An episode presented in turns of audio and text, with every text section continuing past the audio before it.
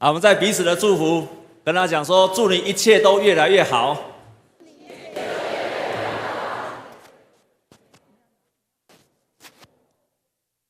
好，我们的生命都需要老师。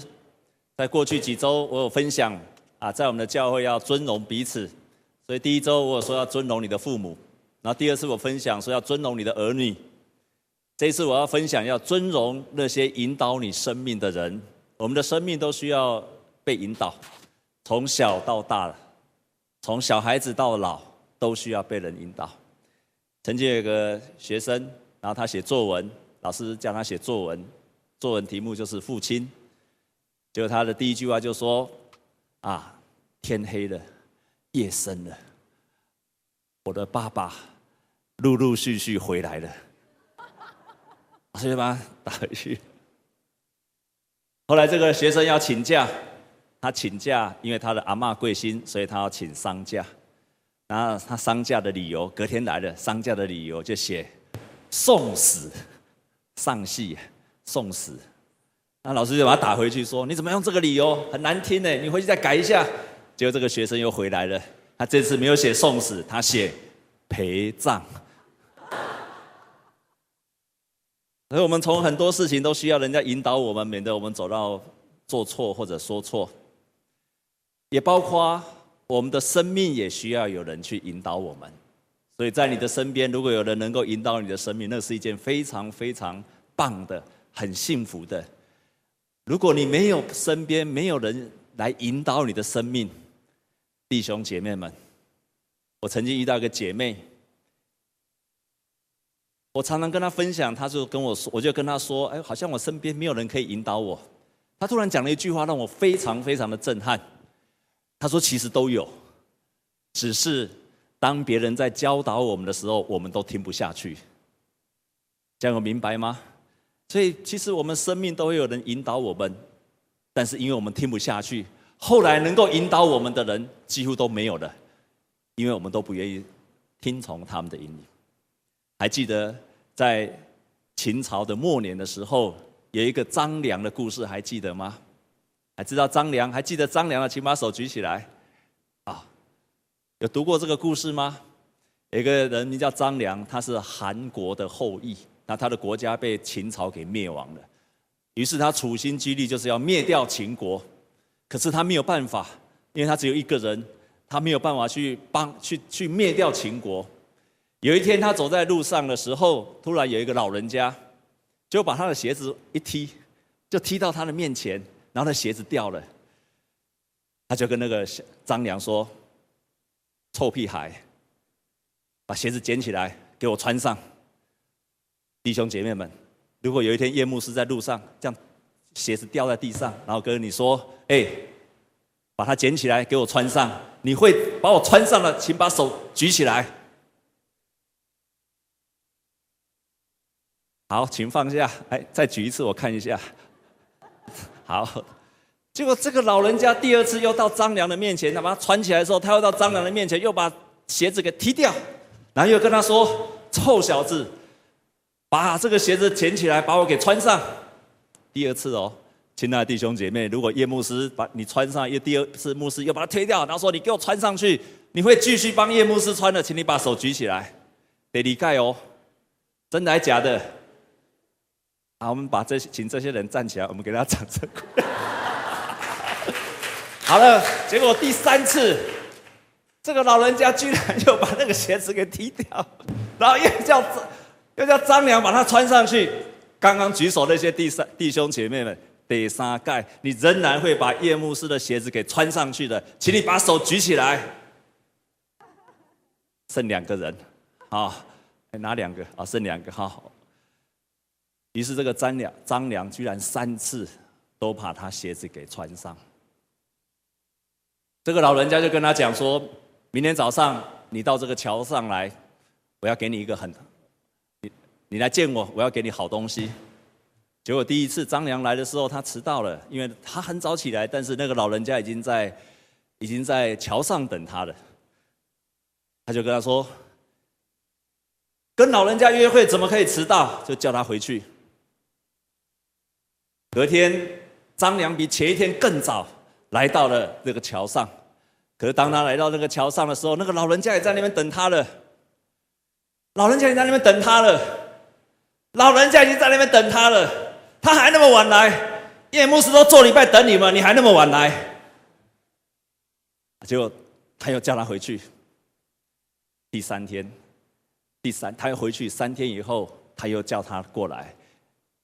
张良这次连晚上都不肯睡觉，就在那边一直等，很早就来到桥上，然后等的这个老人家。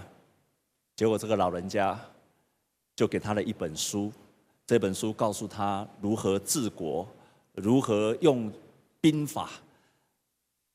张良就靠着这本书，后来成为汉朝最重要的大臣，也击败了秦国。我在年轻的时候读这个故事，我相信你也读过这个故事。我年轻的时候读这个故事，不会有特别感动哦。后来知道这个人，后来就是哎，就是个故事啊。所以这个故事告诉我们要敬老尊贤。可是当我无意间在看这个故事的时候，我才明白这个当中有非常非常深的真理在里面，也就是。当我们愿意尊荣一个人，我们会从他的身上学到了智慧，我们会从他身上得着了能力。所以，如果你认识一个人，你知道这个人可以在你的生命，特别是在你的信仰上，可以成为你很好的模范、造就跟教导的时候，你要去尊荣这一个人。那什么人是叫做他成为我的我们所谓的属灵的老师？弟兄姐妹们，你的生命当中一定要有一个好的属灵的老师，你一定要有一个好的属灵的老师，因为我越来越体会，如果你的生命当中有一个好的属灵的老师的时候，会帮助你，也会提升你。我以前不明白这个道理，可是我现在非常的明白。我常常跟上帝祷告说：“神啊，给我一个好的属灵的老师来教导我。”为什么这么重要？因为我越来越体会到，那不仅仅是一个张良跟那个老人家的故事，而是一个生命引领的故事。你的生命一定旁边要有一个好的属灵的老师来引领你。什么叫属灵的老师？有一个定义，定义的非常好。他这样说，就是透过属灵的老师跟徒弟之间的关系。属灵的老师将自己的智慧、知识、技能、洞见、资源、关系、经验，还有信仰，转移而且加到徒弟的身上。后面还有一句话说：“让徒弟能够完成上帝在他身上的旨意。”所以这里面有至少大家讲三个重点，就是一个老师跟学生的关系，一个好的关系。第二，借着这样子好的关系以及连接在一起。这个老师把他生命的智慧、知识，还有他对神所领受的信仰的价值，他就移转到学生的身上。第三个目的是什么？目的是为了让这个学生他能够完成上帝在他身上的各样的使命。所以这个定义非常的棒，有三个：一个是关系，一个是能力的移转，第三个是完成上帝的使命。在圣经当中，我们看到很多很多的人，他的身边都有很好的属灵的老师。所以，如果一个属灵的老师，就帮助了圣经中的人，他们不断的被修剪而且成长。我们最近，如果你看圣经，有看到以利亚跟以利沙的故事，就是个很典型的例子。你可以看到以利沙，他跟从以利亚，那一直跟，一直跟，一直跟。当以利以利亚要登升天的时候，以利沙跟他说。老师啊，在你身上的圣灵的感动，请让他加倍的感动我吧。结果，这个以利沙、以利亚离开的时候，这个以利沙就得着了以利亚的能力，而且这个能力比以利亚做的更大的能力，就在这个以利沙的身上，因为他跟从了一个好的老师以利亚。所以，你跟从到一个好的老师，你的身上会得到老师在的身上给你的各样的属灵的能力。不止这样子，你看看大卫。大卫他已经是个君王了，已经是一国之上，而且又是创设设立了以色列这个国家的君王，在他的眼前，在他眼中，几乎没有人可以管他，没有人可以管他这样一个大卫，谁来管他？但是当大卫犯错的时候，波嘎在也身边有一个人叫做拿单，拿单是个先知，他就跑来跟大卫说，因为大卫侵占了他手下的一个太太，他居然跟他手下的一个太太发生了关系，而且又把他的手下给干掉了。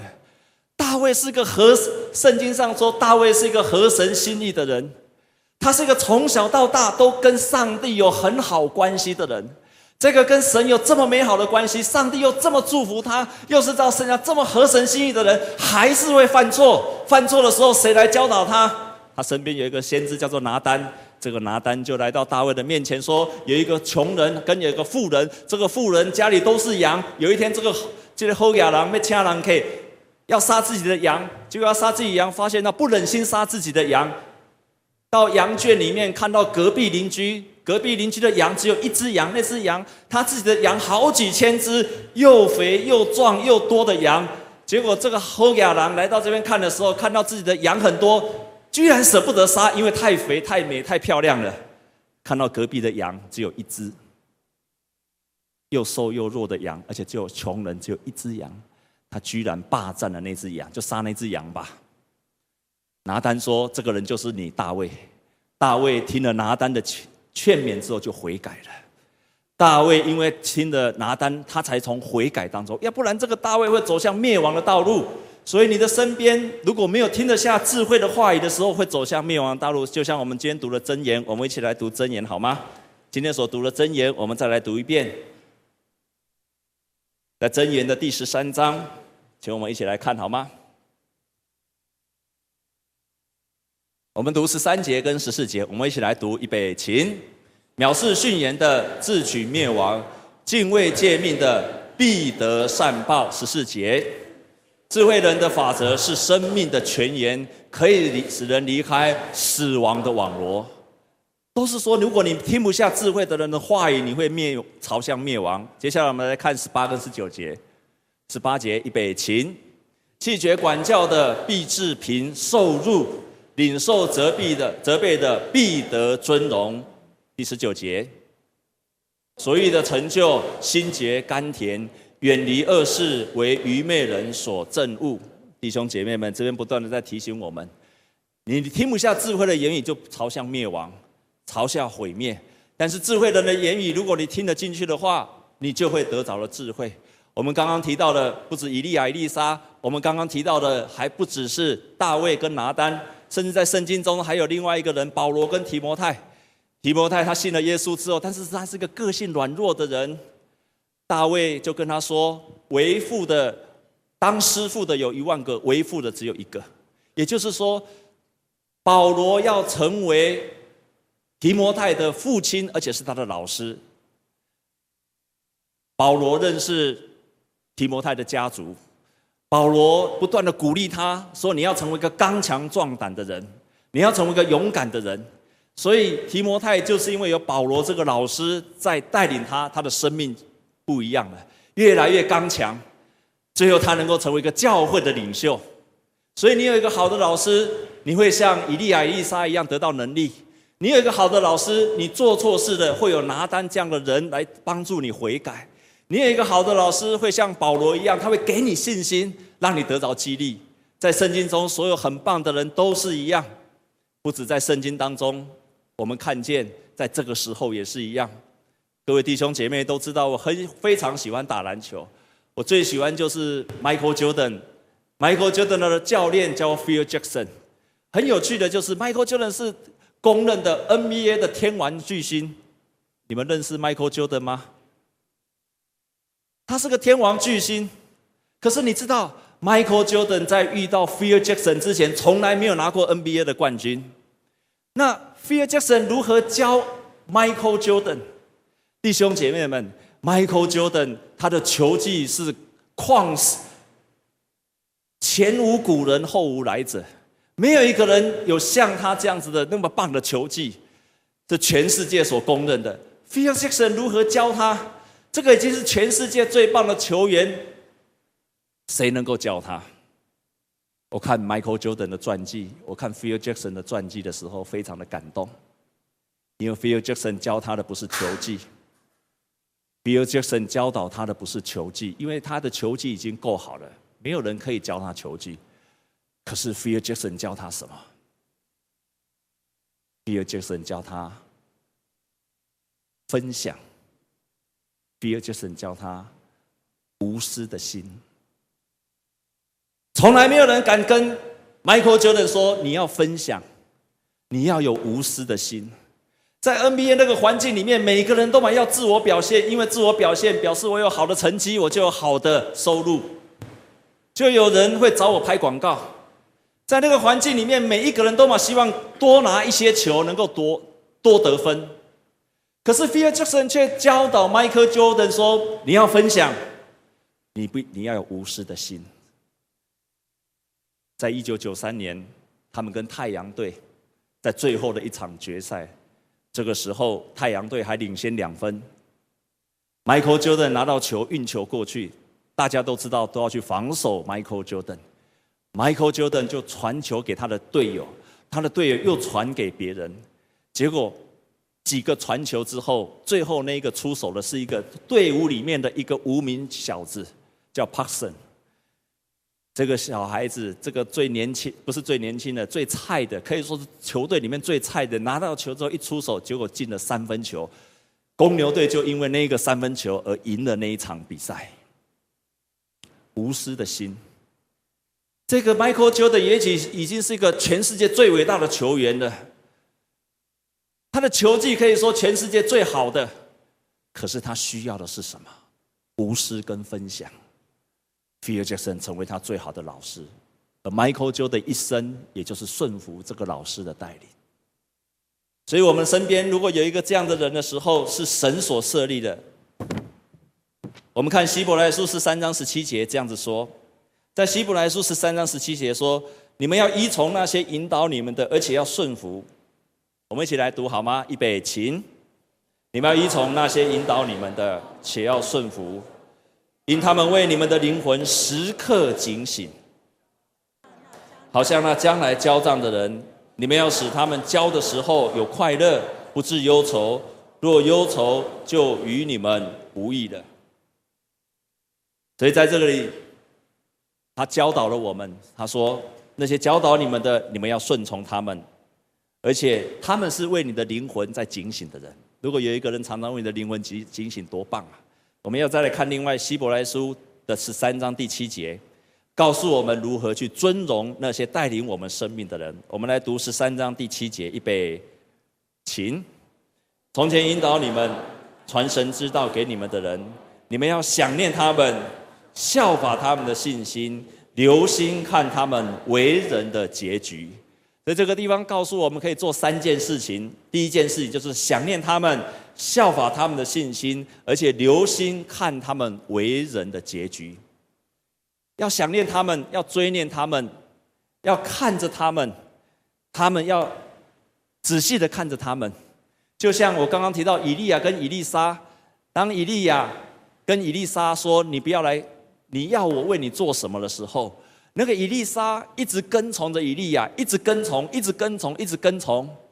然后伊利亚跟伊丽莎说一件事情：当我要升天，当我要离开世界的时候，如果你能够看到我离开这个世界，你就会得着圣灵的能力。于是，当伊利亚离开的时候，伊丽莎紧紧的跟从他。所以，你如何尊荣你的带领你的人？紧紧的跟从他，看着他，学习他。我们真的很不可能。也不一定能够完全看着圣经就能够教导，就能够做得出来。所以保罗曾经讲了一句，我年轻的时候觉得他是一句大话。他说：“你们要效法我，像我效法耶稣基督一样。”我在年轻的时候，他说：“保罗，你是谁？你居然这样人家效法你，像我效法耶稣基督一样。”我现在完全明白，我现在完全明白。你要学习成为一个跟从耶稣基督的人，其实不只看圣经，还包括什么？你要在教会里面有一个属灵的长辈、属灵的老师，然后你效法他的行为。这个人可能是谁？可能是牧师，可能是你的小组长，可能是你在团契里面所认识的属灵的长辈，他可能比你年轻，也可能比你老，但是你看这个人的言行举止，他可以成为你生命的典范，你就好好仔细看着他，然后效法他的信心。你要仔细，而且常常要回想。我非常感谢神，就是当我在信仰成长的时候，我有一个非常棒的牧师带领我，他让我真的看到一个非常好的典范。这个牧师他很少说大道理，可是他常常做一件事情，那就是常常在晚在晚上八点九点的时候，他就请我到他家去吃饭。然后就跟我一直聊天，一直聊天，不止我，还有一群年轻人，他就跟他聊天，一直聊天，然后聊很多很多的事情。在那个聊天当中，我渐渐明白，原来我的信仰在那个时候是被就这样被这个老牧师给建造了起来。想念他们，想念他们，仔细的看他们。啊，圣经上还接着接着说：你们要效法他们的信心，要效法他们的信心。学习他们的信仰怎么决定事情，学习他们的信心，我们就得着了他们的信心。然后最后就常常说，而且要留心看他们为人的结局，也就是要看这个人生命的结果，然后来学习他。这样我明白吗？不止照他所说的，还要看这个人他生命的结果是什么，他身上是不是能够结出很多的果子。他能不能结出福音的果子？他的品格是不是让你觉得是个很棒的品格？然后他的他是不是一个很有智慧的？要看他生命的结果，然后去看他，那这个人就是值得你学习的人。这样有了解吗？我们跟所有的邻居跟他祝福说：愿你有一个好的属灵的老师。我非常感谢我的牧师，因为我的牧师。在我很年轻的时候，他教导了我。后来我去读神学院，你知道吗？当我去读神学院的时候，我再回去找我牧师聊天，这个时候完全不一样。我很小的时候都是听牧师在分享。当我去读神学院的时候，我读了很多的书，很多神学的书。突然发现，我的牧师不再听我，不再跟我讲很多事情。他常问我说：“K 熊，阿弟最近读什么？”我就开始分享，讲很多我读的东西。然后他就问我：“K 熊。”你最近读了什么？他常常问我这个问题，我就常常讲。当我讲很多的时候，我突然我的心开始变化，我越来越骄傲了。我每次跟我牧师讲的时候，我说心里突然有一个问号：说牧师，你怎么这些都不懂啊？你讲你那拢唔办？你这些怎么都不明白？这么简单你都不懂？我突然觉得自己好像突然变得很伟大的起来了。于是我开始想说，好像这个牧师没有，再也没有什么可以让我学习的了。我追求那更新的知识，想要了解更多。书读的越多，我就越多的骄傲。一直到我的牧师发生一件事情，他在自己的教会跟一些人有冲突，后来他离开了教会。可是过了几年。我们牧师居然做了一件事情，他在他生日的那一次，邀请所有教会的人去吃饭。那些跟他有意见冲突的、不喜欢他的人，他在那个宴会的当中，在兄弟饭店那个宴会的当中，他要所有的人赦免他，他要跟每一个人和好。在那一刻。我突然明白了一件事情，不是照着一个人所说的，而是照一个人生命的结果去看他。一直到最近，当我再去找我的牧师的时候，我看到一个八十几岁的老牧师退休了，充满了活力，对上帝国的充满了盼望，不断的追求更新的对上帝的了解，祷告更迫切，对我更多的勉励。我非常感谢神。因为我跟他的交往，也因为我尊荣他，也因为我跟从他，在我最叛逆的时候，他劝勉了我，使我经历到了神。所以弟兄姐妹，我要告诉你一个天国的奥秘：这个是我非常深刻的体会，最近在我们的教会不断的领受到的一个奥秘。这是一个非常棒、带着恩典祝福的奥秘。当那些引导你生命的人讲教导你、引导你的时候，你要顺从他，因为你的祝福就在他的口中。上帝要给你的祝福，就在那个引导你生命的人的嘴巴的当中。神透过他的话语来教导你，而你顺服的时候，你就领受到了属天的祝福。所以你不要轻看那些引导你生命的人，神要给你的祝福，在引导你的人的嘴中，神借着他的话语来引导你的生命。只有当你尊荣他、顺服他的时候，你才能够承接这个神的恩典。阿妹吗？你如果能够明白这个奥秘，你就知道，当有人引导你生命的时候，你学习顺服，即便他所教导的，好像你很难遵从，可是你愿意顺服了，恩典就在你的他的嘴巴当中。北台湾在初代的教会传道教在北台湾的时候，马街传福音到台湾来。当时候台湾的人没有人信耶稣，他开始传福音。他收了第一个门徒叫做严清华，马街直接叫他阿华。所以当马杰在带领阿华的时候，他开始把他当作是自己的学生，要培养他，帮助他认识这个信仰。我们每个人都知道，学生需要老师，我们学习技能需要老师。可是你难道你不明白吗？信仰就不需要老师吗？更需要老师。这个马杰带领的严清华，他为了让这个严清华明白上帝创造的伟大，跟上帝创造世界的美好，有一天他就带着严清华去爬观音山。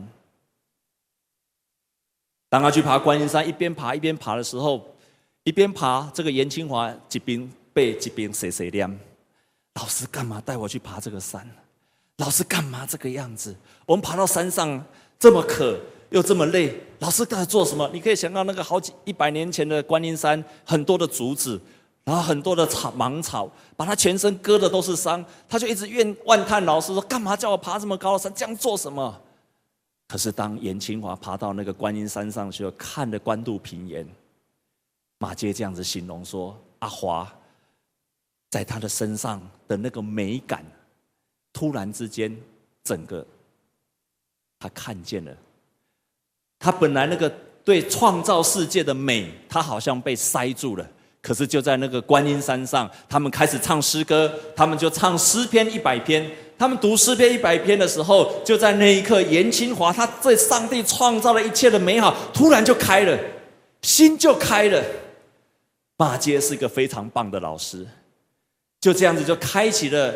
严清华，北台湾第一个基督徒的心灵的眼睛。当马杰带着严清华去传福音，他们有一次传福音到了基隆，在初代的台湾人的教会，大家都反对他，他们不只要拿石头要丢死马杰，还拿石头要丢死这个严清华。就在那个时候，马杰跟严清华跟这个阿华，他们在那个基基隆的路上，他们要开始传扬福音。每一次都是马杰传福音。但是就在那一次最危急的时候，马杰突然转头过来跟阿华说：“今天让你来传福音吧。”阿华在那一刻吓得一直发抖，一直躲在后面，整个脸铁青的。师父马杰跟他说：“今天你来传福音吧，你来做见证吧。”于是阿华就在那一刻。充满了害怕，非常的紧张。马偕这个时候说：“我们一起来唱诗歌。”于是他们就在那个时刻，马偕带领阿华就唱诗歌。那首诗歌就是台语的：“我认救主，不惊见笑。我认耶稣基督，没有羞羞耻。”他们就一直唱，一直唱。我认救主，唔惊见笑；我认救主，唔惊见笑；我认救主，唔惊见笑。当唱完诗歌的时候，阿华就得着了信心，于是他就这样子说，在他的旁边，有些人认识认识他，有些人不认识他，他们气马街，可是他们更气阿华。他觉得马街传福音来这个地方，他是洋鬼子，可是阿华怎么可以信外国人的宗教？所以他们气阿华比马街还要气。但是阿华在那个时候，他这样子说：“我是一个基督徒。”我敬拜耶稣这一位真神，我不能够拜那些老鼠可以咬坏的神明，我不害怕，我爱耶稣，他是我最好的朋友。这是北台湾的基督徒第一次做见证的内容。在今天，如果这一句话在教会讲，没有什么太了不起。这句话如果今天在外面讲，也没有什么了不起。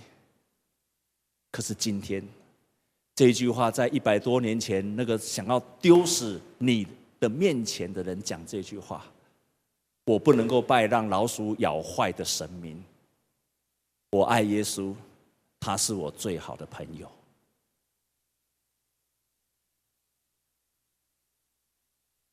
因为一个好的师傅，当一个顺服的门徒。得着的能力，得着的信心，勇敢的见证，也因为这个门徒的顺服，他得着了这一切。愿你的身边有好的属灵的老师带领你，如果没有，要去寻找。在我们的教会，有牧师，有很棒的长老，有很好的执事，有很棒的小组长。或者是一些属灵的长辈，他们成了美好的典范，值得你去效法。看着他们人生的结局，看着他们的所做出来信仰的结果，学习他们，你就会得着祝福。我们同心来祷告，主，我们感谢你，你在我们身边设立了很多的人来引导我们的生命。你在我们的身边有很多的教练来帮助我们，我们感谢你。这些人是你所设立的，为了引导我们的生命，好让我们得着生命的智慧，好让我们的生命被修剪，好让我们这一个人得着的能力。感谢你，主啊，我们愿意尊荣在我们身边的人，求你帮助我们。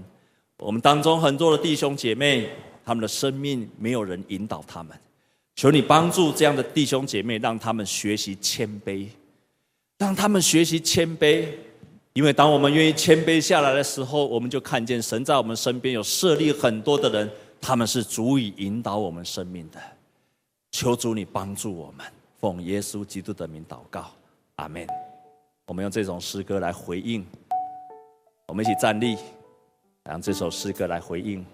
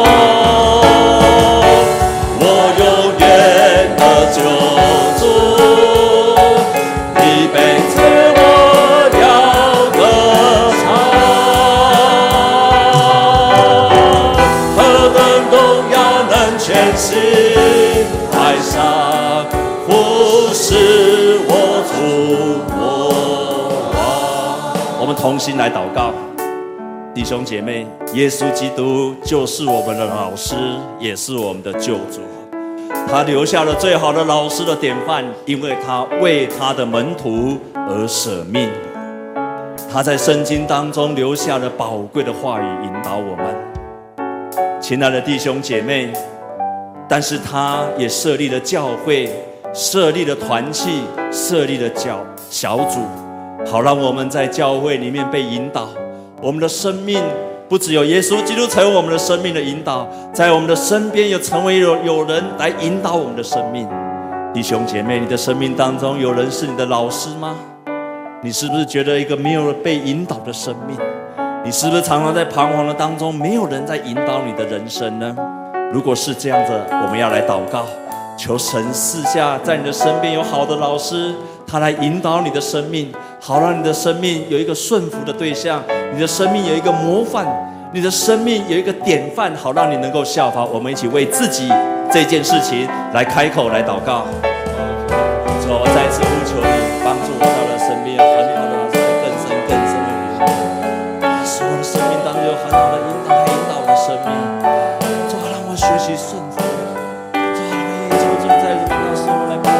前面看见的是观念在顺服。主，你就这样子来帮助我，让我更深更深的领观的那种。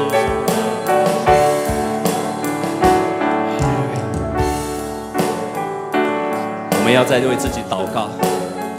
我们不只渴望有一个人来引导我们的生命，同时我们也祷告，让我们成为一个顺服的人。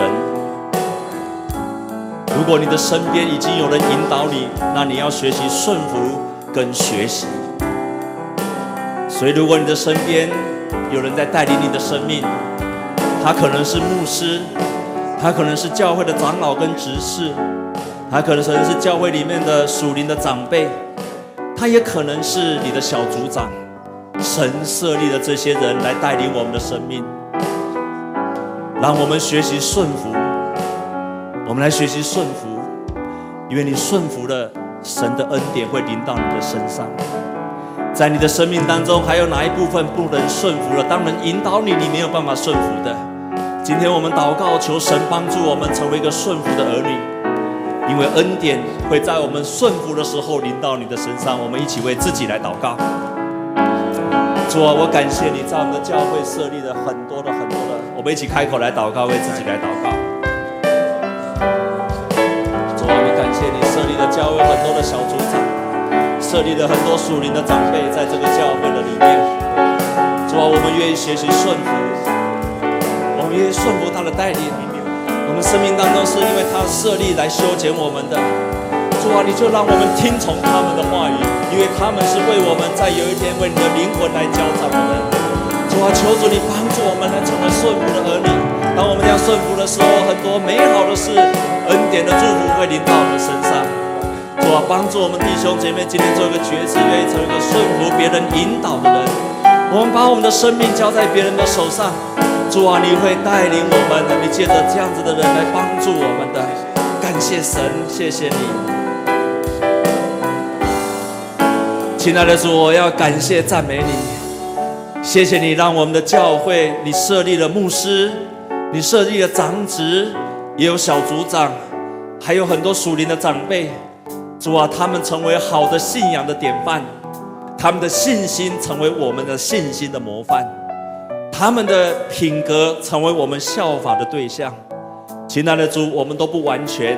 可是我们总是会找到有一些人，他们的生命是值得我们效法的。主啊，我们愿意谦卑的来学习他们。我们深信，我们深信你在我们的身边设立了一些人来劝勉我们，来教导我们，来引导我们，是为了让他们来成全你在我们身上的旨意，是为了帮助我们能够完成神你呼召我们的命定。亲爱的主，我们愿意学习顺服。若是我们生命当中还有不能够顺服的，求你帮助我们，在今天我们做一个顺服的祷告，使得我们愿意去顺服别人在我们生命的带领。感谢你，谢谢你，感谢神，主啊，感谢赞美你。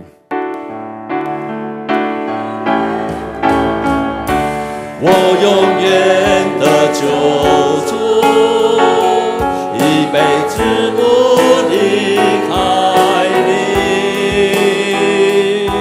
因你付上了代价，赎回了我，能为你而活。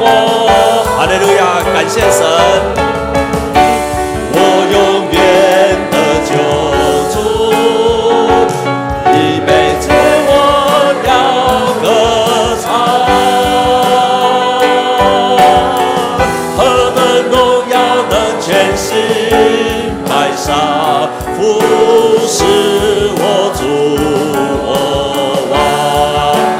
把手举起来，宣告我，我永远的救主，你。